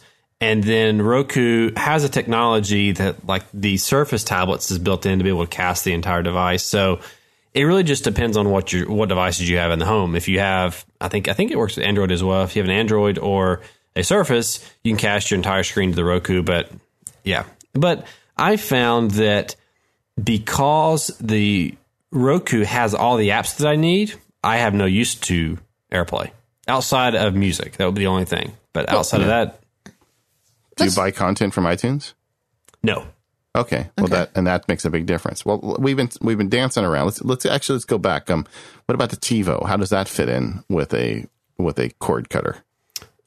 I love TiVo because um, it allow. uh, Well, I guess I'll say I love the idea of a DVR because it allows me to download the over the air content and save it locally, so I can watch it to where you know wherever I want to. I've got the the first what they call it the Roamio. I've got the original Roamio that's like the low end one. It's the only one that's supported over the air, and it works fine. It really it really works fine. My only issue with the TiVo is it's a little high on the monthly fee, but in my opinion, TiVo's got a great interface and it and it works very very well. Um, I we also have a TiVo Mini, and what that does is it hooks up to you can do it over your wired Ethernet, or if you kind of rejigger your coax connection, you can wire your TiVo up in another room, and it can pull off of your antenna, so you can watch live TV and you can watch your downloaded content without actually having to have a second antenna. The problem with that is there's a, a, an additional fee for that. So, like for my main TiVo, I'm paying fourteen ninety nine a month, and then the TiVo Mini is like another five ninety nine. But what I my contract just ended on both of those, and so I called and they cut the bill by like five dollars a month. So I'm paying fifteen dollars a month for the entire package now. But it it works well. It- they do have an option to add a streaming box to where you can pull that content over to iOS, and it doesn't have a monthly fee. But my main complaint with it is if you transfer it to your iPad, it then removes it from the DVR. I, I too am, a TiVo user, and I would say of everything, that's my primary box. But I only use the TiVo for recorded content over the air. I do not use it for any of these other services. So I would say the TiVo is really only my primary box, just because the antenna is really my primary source. And I seldom watch live TV. Everything I watch is pre-recorded uh, and saved on the TiVo. And I have older model TiVos. I have the TiVo HD, which some people call the Series 3 TiVo, and mine are probably from 2008 uh, and and 2009, 2010. I, I have two boxes. Uh, I've actually had to replace the hard drive in one, and I'm expecting to have to replace the hard drive in another at any time. Um, I initially had those, like you did, Bradley, on the the monthly fee but I, I got those so long ago that the, the monthly fee was a little less expensive. Um, I think I was paying twelve dollars for the first one and seven for the second one, and I I switched during a promotion they were having because I had paid for them for so long and they were older boxes. I was able to switch them over to lifetime service for a one time fee of ninety nine dollars each. So I definitely did that. Um, I think I think the TiVo makes sense Um, if you're willing to buy the lifetime service option, which I think is three forty nine, three ninety nine, uh, if you're a current user, and then hundred dollars more if you're a new user, and that's a big price to pay up front, especially when you're when you're paying for the box. But if you do the math, it it really works out as opposed to to paying that monthly service, and it's it's a big bite up front. But I think it's the only way that that the TiVo makes sense. And it, to me, I couldn't I just it wouldn't make any sense for me to use it the the to watch the antenna uh, without time shifting it because I would never watch any of the content because I'm not home. Now, one of the things that I've started doing is because I'm watching even less TV than I was before. Is I don't have enough time to watch the content that I've recorded. Um, so I'm using an application called CTivo, and I am um, pulling the content now off of my TiVo uh, encoding it into like an Apple TV friendly format and storing it on my Drobo. So there are entire seasons of, of certain shows that I've got saved up on my Drobo and, and I'll typically watch those like like over the summer. There there are a couple of TV series that, that I enjoy that that broadcast during the regular season, but I'll save them and watch them specifically over the summer. But I just I don't have the hard drive capacity on my TiVo to keep them. So I'll I'll save them, put them on my Drobo, and then watch them through the Apple TV. And then you're getting them to the Apple TV through with they're, They're, uh, what CTivo will do. There, I mean, at the, at the point that you have them on the at the point that you pull them through CTivo, they're just MP4 files, so you can you can watch them in anything. But um, what I've done with CTivo is I've just I've saved them into iTunes. It will it will add the metadata and make them pretty, and they're just saved as TV shows in iTunes. And that makes it even easier to right. see the data without having to do anything funny but you could also you could have it save into Plex or or do whatever you wanted if you didn't want to go through an Apple TV solution. Are you still using Plex, Katie Floyd? Um, I still have it, but I'm watching most of my stuff through iTunes and the okay. Apple TV. We, we use right. Plex, but it's mainly like DVDs and, and whatnot that we've ripped. But um, yeah, I, I, I still love Plex. Okay, so but there's a there's a competitor now to TiVo, this Tablo TV. Have you guys checked that out?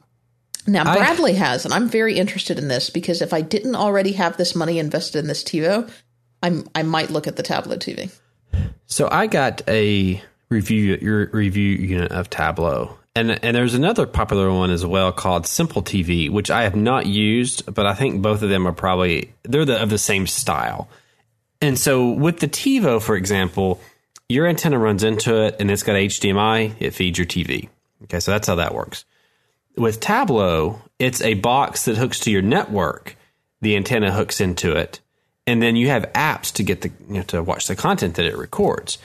And I really, really, really like Tablo on iOS. So we, you know, like I said, I had a re- re- review unit, um, worked very well, picked up same amount of the TiVo did, and it's drastically cheaper per month than TiVo. So it's five dollars a month for your whole house. And I think they have a lifetime option for $150 and that covers your account. Yeah, that's Not, a lot cheaper than the three, uh, what was it, 400 or 500 that TiVo charges. Yeah, and that's for your account. So, like, if you get a new Tablo in two years, it's still covered. Now, so they have apps for iOS, they have Roku, Android, you know, the, all the above. They don't have an app for Apple TV, obviously, because they can't. Yeah, Apple doesn't let them. And like, it was rock solid on iOS, and I used it for three or four months. I, it was rock solid on iOS. Where I ran into issues over time was with the Roku, and I, I don't, I don't think it was my home network because I have wired Ethernet, Cat six running throughout my house. Everything is gigabit. So if my network can't do it, I don't think anybody's can. And we would just have issues where stuff on the Roku just like would error out. We have to restart the app, and it just seemed like it got a little worse over time. And I so I, that's when I actually went back to my TiVo because I had planned on getting rid of my TiVos and I, and it just wasn't as, I guess, simple as the TiVo in some ways. But I like the promise of it where it to me makes more sense to have something that's just hooked to my network and then all these apps can pull from it. So they do have a new Roku app that's coming out very soon. They announced it at CES and it's it it looks and feels from my what I can see like their iPad app, and less like a native Roku app. So that makes me think it'll hopefully be a little bit more stable and work better. And so I will probably switch back to it and give it another go when the new Roku app drops. They do have a new model Tablo that's got an antenna built in, but I think I probably wouldn't recommend that because it's going to be a smaller antenna than like an external one uh, that you can do. So again, it, it I, I like that model better because then it kind of fits into my Roku ecosystem, which I love.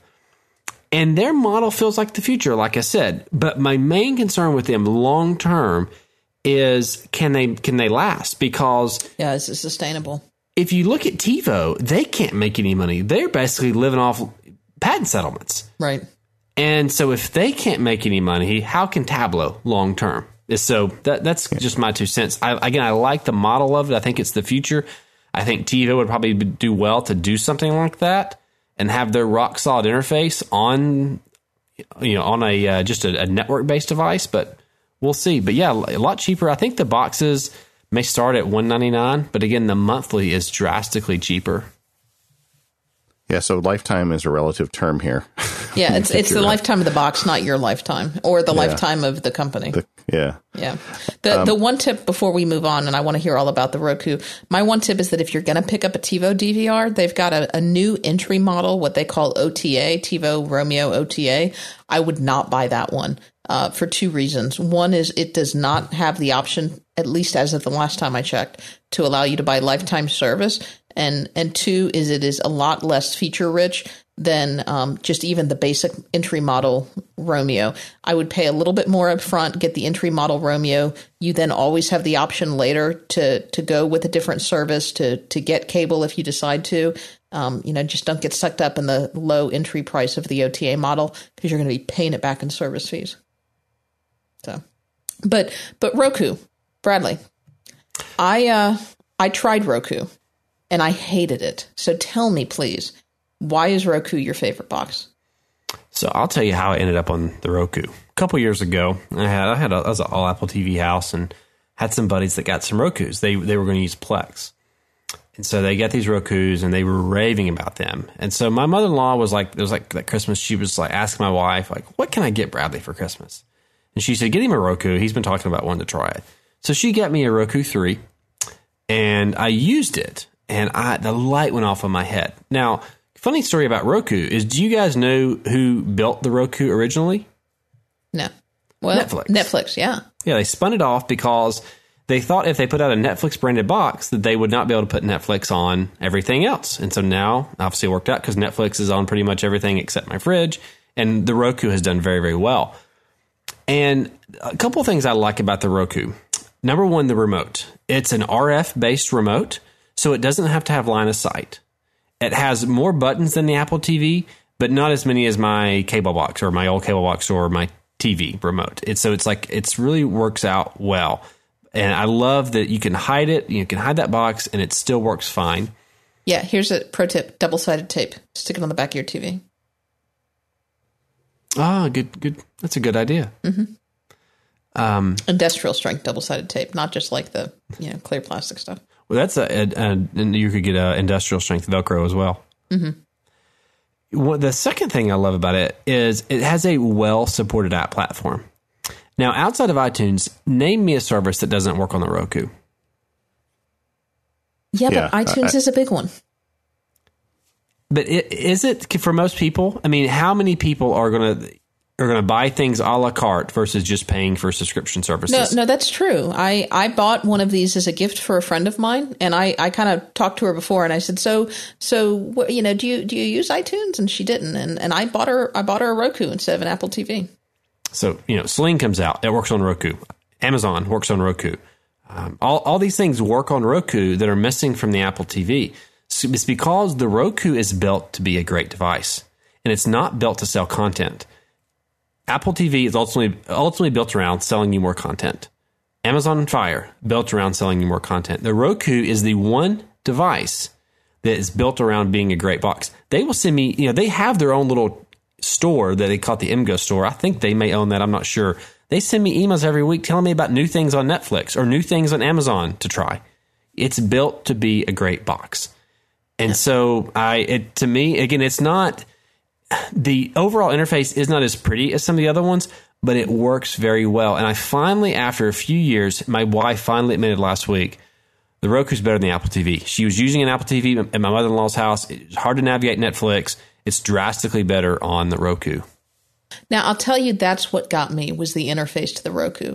Now, are all the Roku interfaces the same? Because the Roku I tried was, I think, the Roku LT. It was the little purple one. Yeah, that's the older one. And again, they're they're functionally or they look all the same, but some of the older ones don't get new app updates. So like I know the Roku 2 does not have the most recent version of the Netflix app. So you kind of always want to be on the most recent one. And again, their models built around selling you devices, so they probably may cut off support for older ones maybe earlier than they have to. And of course, the rumor is that the Roku 4 is very imminent. And some of the rumors I've heard are 4K support and 802.11ac support. I don't know what else it'll add, but that's just keep that in mind if you're listening to the show and you think I'm going to buy a Roku. Um, it's been on sale quite a bit, the Roku 3, and so that's probably another indicator. But again, it's built around being a great device and not selling content to you. Yeah. And they're really not that expensive. I mean, what's a Roku 3 cost right now? On sale 80 65 to 85 they they have the streaming stick that's similar to the fire streaming stick. I think those are 50 i wouldn't get those for like my main tv but if you have like we have a tv on our back porch that's screened in it's fine for that. The main reason i don't recommend the sticks and i really don't even recommend the fire tv stick uh, as well is those devices do not get as good as wi-fi signal as the actual boxes number one because of where they're at. Number two is because they, their cards are not as powerful because how small it has to be Well, Yeah, but and so we'll assume the Roku 4 is going to be in the same price ballpark as the Roku 3. So it, it really isn't terrible to get one of each. You know, I haven't done it yet because I keep waiting for the next one. You know, but the um, but I may be getting a Roku 4 when it comes out. But you know, we've also got some interesting stuff coming forward with the new Apple. But but let's talk about the Fire TV. We mentioned that one. Yeah, I'll tell you, I picked up a Fire TV. I, I picked up the Fire TV stick, which I know is not the same as the Fire TV, but uh, user interface wise is is the same. And I was very happy with the Fire TV. If I was not so tied into the Apple ecosystem, the Fire TV would be the box that I would buy. And so it's probably the newest entry into this whole fray. It's gaining lots of popularity. In fact, I noticed Amazon has dropped their prices a little bit since Apple dropped the price of the Apple TV. So Amazon's getting a little competitive. Um, but just as the Apple TV was built for iTunes content, the Fire TV is is very geared for Amazon content. But that's why I bought it. You know, I like I mentioned, I am an Amazon Prime subscriber. I really like the Prime streaming service, and I really did not start to take full advantage of that uh, Amazon Prime streaming service until I had a smart TV in my living room that had Amazon Prime built in. And I thought, gosh, wouldn't it be nice if I had this smart TV functionality on a second TV that I have in my bedroom? And I thought, well, for 25 bucks, I can get one of these Fire TV sticks and I can basically make my regular TV in my bedroom a smart TV, at least as to Amazon and as to other content. And so I, I plugged that Fire TV stick into a spare HDMI port in the TV in my bedroom, and that's all I use it for. Really, is is for Amazon content. Now, of course, you can do Netflix and and other things, and that was my primary source for using the Sling TV service when I was trying that out for a month or two. But uh, I was very impressed with the Fire TV. I thought the user interface was uh, it's it's certainly different than iTunes, but I certainly strongly preferred the user interface on the Fire TV uh, as than I did to the Roku. Um, and with the Fire TV, as opposed to the the stick, they're doing some very innovative things with the remote in terms of it's a Bluetooth remote, and they've got voice search. Um, it's it's a very powerful box. They've got some gaming capabilities on it. Uh, they they seem to really be stepping up their game in terms of a hardware tool. Yeah, the very fact that we're having these conversations around the boxes shows why I think Apple made a mistake by basically sitting on the Apple TV for years.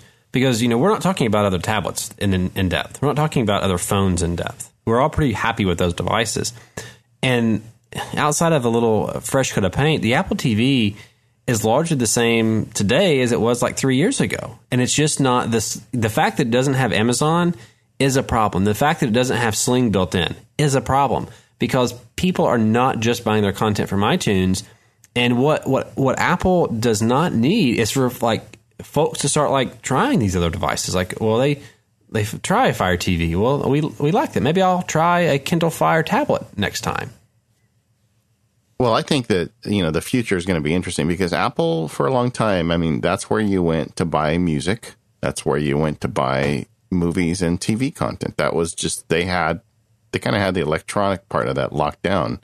And that's no longer the case on any regard. And people are like Bradley talking about getting into streaming where they're not, it's not that they have a competitor selling the same product. It's that there's a new product and it's called streaming and people are no longer buying this stuff. So they need to evolve. Um, and let's talk about that. But before we do, let's talk about our last sponsor and that's lynda.com.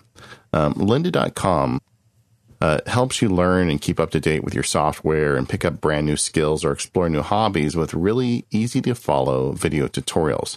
So whether you want to get good at doing something with online tools like Photoshop or get better at business, they've got a video there for you. There's over 2,400 courses taught by industry experts, and there's more added every week. Lynda.com works directly with the software company, so you get the most current version releases. When they hit the market, you're going to get a video on them.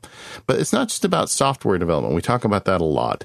Um, I was looking at lynda.com just in terms of business uh, skills, and you know what? They've got a whole series of courses there for business. I was looking at whether the most recent courses in business. They've got things in there like how to deal with human resources. They've got one in there for finance essentials for small business if you're setting up a small business.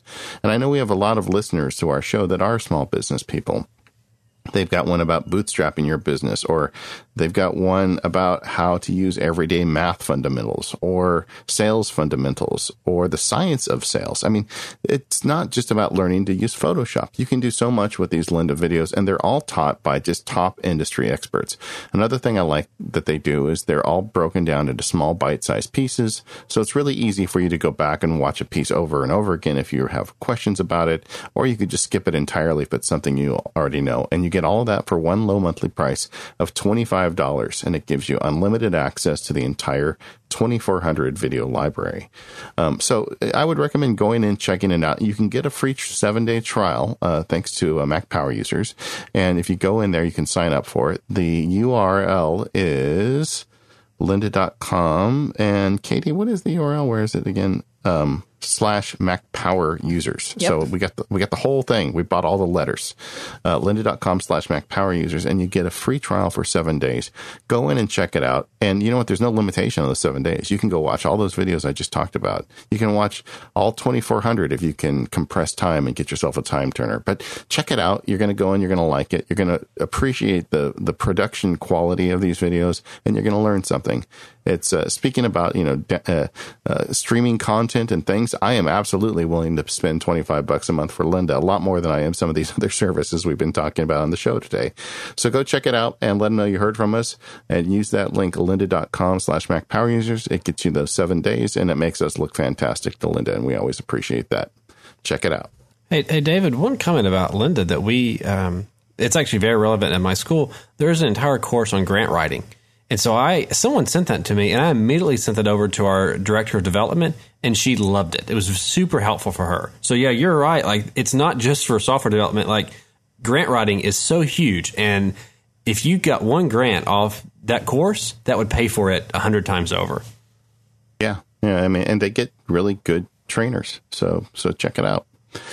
Um, what what does the future hold, guys? I mean, there's a lot of rumors circulating around as we record the show about Apple finally, you know, doing something interesting. I mean, they dropped the price of the Apple TV, which a lot of people interpret to mean uh, they're getting rid of Apple TVs as they get ready to roll something else out. Um, what's going to happen? Well, you know, there there are these rumors that are circulating around about. Uh, there have been rumors forever about the new Apple TV, uh, Apple really opening up the Apple TV as a platform, and, and we've heard about that speculation for a while. And, and candidly, I, I hope that they would open it up as an app development platform. But now we're hearing rumors of a 30 to 45 uh, 30 to 40 dollar a month um, better than cable subscription type service, and it it sounds kind of like a better version of the Sling TV box, where you get a set number of of cable type channels uh, through Apple without the cable TV service, and and obviously the the details on that are sparse, but uh, it's really the first time we've heard this type of rumor coming out, and it's hard to say whether we're just hearing the same rumor repeated over and over again, or whether there really are multiple sources for the same rumor. Um, I don't know though. I, I don't know if this is something I'm particularly excited in because, uh, you know, I, I love the idea of being able to get more content through my Apple TV. But gosh, if I'm going to pay thirty to forty dollars a month, is is that really any better than just you know getting what I've got with my cable TV subscriber? Well, I think that goes back to my comment earlier, and that you're not going to pay ten dollars a month for Hollywood level content. So I, I think what Apple's aim here is, and largely what it was with the cell phone market they're not trying to cut your bill down to nothing. They're trying to give you a drastically better experience. Yeah, and I think that is that is an interesting piece of this. I mean, because it is terrible. I use the cable system. I use the cable DVR, and it's it is terrible. I don't know how else to describe it. To to get around to find a show, it just makes you want to pull your hair out. So, what could Apple do? I mean, here's a company that has a little bit of knowledge about user experience maybe they could make something worth it, especially if it's around the same price or less. Yeah, I've got to tell you though, I've my setup, I've got a pretty good experience right now. You know, I, I watch everything time delayed through my TiVo. I really don't watch any commercials because I can fast forward them on my TiVo. I can watch what I want when I want uh, Apple's going to have to really compete with with the service that I already have. You know, is it going to have DVR style functionality? Am I going to be able to queue up shows to watch when I want to watch them? You know, am I going to be able to save an entire season's worth of shows that have already aired and and watch them over the summer if perhaps I don't want to get to a particular you know uh, series you know this fall and and I want to watch it as a as a summer series for me. You know, I, I don't know, and I'm sure Apple will figure all of these things out, but in order for me to pay 30 to 40 bucks a month, which is significantly more than I'm paying now for all of my services, uh, they're really, it's really going to have to be a compelling service because, you know, not only am I not paying for any of this with, with cable, but I'm happy with the experience that I have not paying for cable. I think Apple's strategy is not to necessarily save you you know, the people like us, I don't, know in, in a, that they're all necessarily going after us. They're going after the people that are tired of paying for cable, but just want a turnkey solution. So they don't want to deal with an antenna. They don't want to deal with multiple services. They just want to pay something and get it over a box and they want it to work. And so I think that's their aim. And it's just like, you know, look at your cell phone bill pre iPhone and look at it post iPhone. It's We're definitely more expensive. Yeah. And I, so I don't think Apple I don't think they're going to. Their aim is to cut our bill. Their aim is to make it where we're happy to pay a little bit more because it's drastically better. Yeah, I think that's I think that's probably, probably right. their angle. I mean, and to answer Katie's question earlier, why didn't they focus on the Apple TV over the last few years? Because they were making metric boatloads of money on the iOS devices, and the Apple TV was not the the, the big moneymaker for them. Well, and I think also they didn't have the content deals in place. Arguably, they still don't have all of the content deals they want in place. You know, when this launches, they won't have all the content deals they want in place. Some of these will come after the fact. And I, I think this is, if they're really trying to put together a, a bang up service, they couldn't do that without the deals. And so they couldn't, they couldn't launch without at least a certain number of the, of the content makers on board. Well, the rumor is that the major broadcast company that's not going to be available is NBC. And so you wonder if them being the only one not on there will kind of put pressure on NBC to be on there. Because well, I, the, the, yeah, I think at some point they'll have to come around if it's successful. Well, it's just it's kind of ironic because that The Office was one of the first shows that made their content available on iTunes. Well, remember when there were certain movie houses that didn't come on board when with the or when there were certain music labels that weren't on board. I mean, we we've seen this before. We'll see it again. There there were holdouts, and they eventually came around when they saw they were making money. Yeah, I, I think customers will always pay slightly more for a better experience. I'm paying slightly more for my internet than I would for Comcast, but it's better. We pay slightly more for computers because they're better. And so that's got to be Apple's angle here because the content's going to be expensive. It's always going to be expensive. Hollywood is expensive.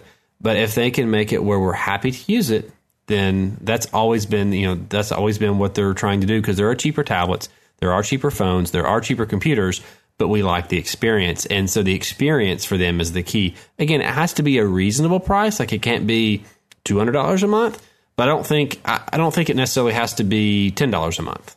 Yeah, I agree. Well, gang, we we probably about gone over our time here, so we probably should should wrap this up. Uh, Bradley, thank you so much for, for joining us and, and adding your perspective, which I, I know is different from mine. David, have we convinced you? I'm going to keep track. And like, I, I'm just in the process of canceling my landline telephone. And so I'm I know I'm going to be having that phone conversation with them, and I'm going to ask them what would it cost me just to keep my cable without my TV. So I'm going to have fixed cost estimates here very soon, and uh, I bet I'll probably get a discount on my cable TV just by asking that question. Yeah, but, just just asking, and that's yeah. the other thing that we didn't talk about is y- you can renegotiate with these people, and you probably should. Yeah, but the, either way, I'm gonna I'm gonna figure out what the costs are, and then we're gonna look seriously. Like I know we don't watch much sports in our house, so that's probably not such a big deal. Which is I know the big the big gating issue for a lot of households, but for us, it's like I know they like the cooking channel, and there's there's a lot of channels that they watch that I'm not sure we would get at very easily without a cable subscription. So um, I'm gonna just talk to my family about it because you know if I say, hey guys, we're gonna save enough to buy you know two plane tickets to Hawaii you know, or four plane tickets to Hawaii every two years, um, they may be willing to make some sacrifices. So we'll yeah, see. Yeah, if you say two, the two of them aren't going to be on board. Yeah, I know exactly. well, so I got to figure out the numbers, but uh, we'll see. Um, it's it's definitely uh, something that I think is getting easier with time, and I really do feel like, and I said this at MacSparky, I just feel like when HBO said, "Yeah, you can now buy us a la carte," it felt like you know the little Dutch boy pulling his finger out of the dike. It just seems to me that a lot of uh, independent content providers now are going to have to figure out a, a strategy for what happens next. All right. Well, you can find links to everything that we've talked about in this episode over at our website at macpowerusers.com or at 5by5.tv slash MPU.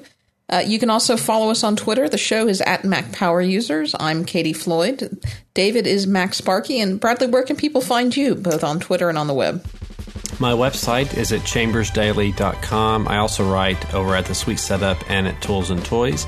And um, I'm on Twitter at, at Bradley Chambers. Sounds good. And if you. Thanks, thanks Bradley, for bringing all that great knowledge in today. And um, I guess we will see you all next week. Thanks to our sponsors, Warby Parker, Sanebox, Fujitsu, and Lynda. All right. Thanks, everybody. We'll see you next time.